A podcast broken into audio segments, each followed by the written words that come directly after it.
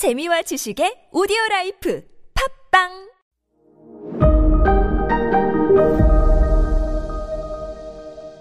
네, 여러분 안녕하십니까. 역사 스토리텔러 썬킴 인사드리겠습니다.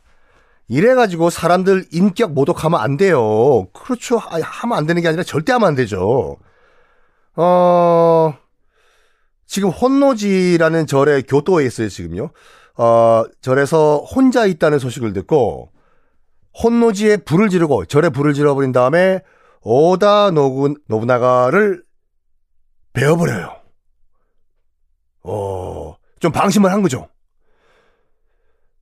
오다 노부나가는 뭐야? 지금 배신자야 누구야? 나다 미스 히데다.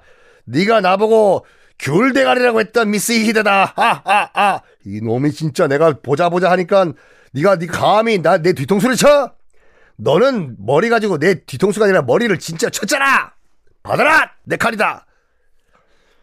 어 이쪽은 오다 노부나가 혼자고 저쪽은 여러 명이다 보니까 역부족이에요. 챙챙챙챙챙챙챙챙챙 칼싸움을 하다가 이제 칼을 맞고 여러 여러 번 맞고 피가 철철 흘러가지고 더 이상 못 견딘다라고 판단한 것 같아요.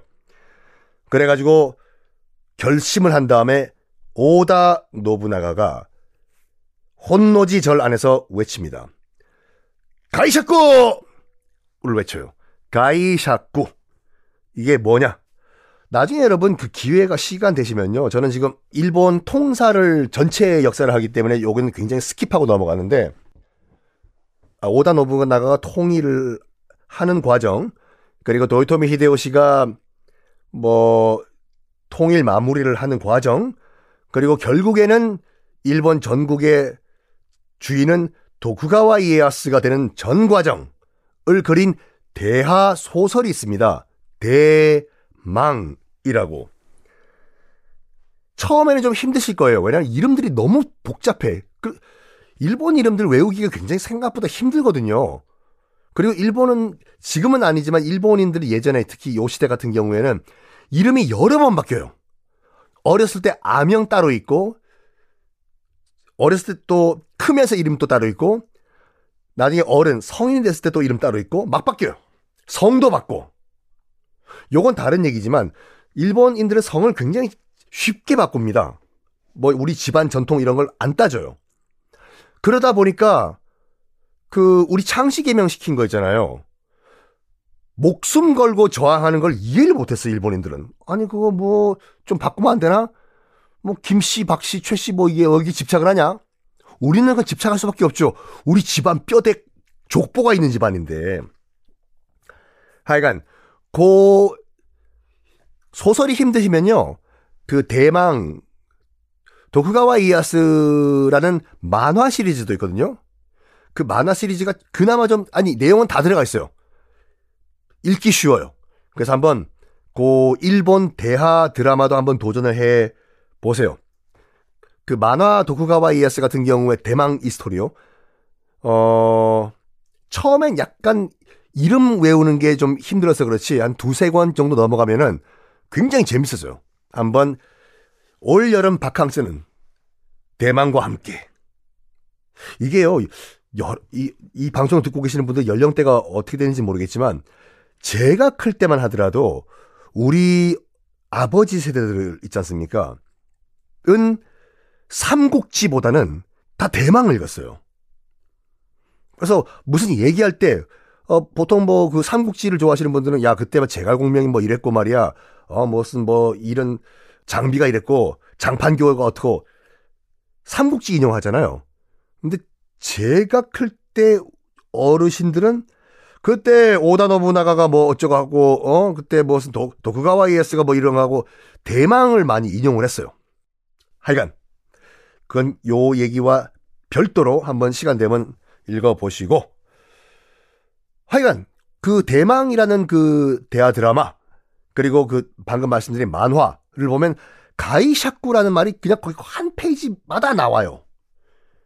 뭐냐면 할복을 할 때 좀 끔찍한 얘기지만 할복을 할 때 배에 칼을 이렇게 찔렀을 때 성공을 거의 못 한다고 해요. 이건 거의 형, 형식이에요. 내가 내가 내 손으로 칼을 잡고 내가 내 배를 찔렀다. 내 운명은 내가 정한다라는 그냥 퍼포먼스고 이렇게 해서는 그러니까 저도 이제 그 들은 바에 따르면은 찔렀을 경우에 바로 쇼크로 기절을 해버리고 그렇겠죠. 그리고 찔렀을 경우에 너무 고통스러워가지고 이렇게 배를 그을 힘도 없대요. 그래가지고 뒤에 뒤에 내가 정말 믿는 사람 한 명을 세워놓고 내가 배 칼을 찌르면 내 목을 쳐달라. 그래서 대기를 하고 있다가 목을 대신 쳐줘요. 그걸 가이샤쿠라고 하거든요. 오다 노부나가도 더 이상 난 못, 못, 못 버틴다. 라고 느꼈나 봐요. 그래가지고 결심을 한 다음에 뒤에 부관이 대기하고 있었거든요. 외칩니다. 가이샤쿠!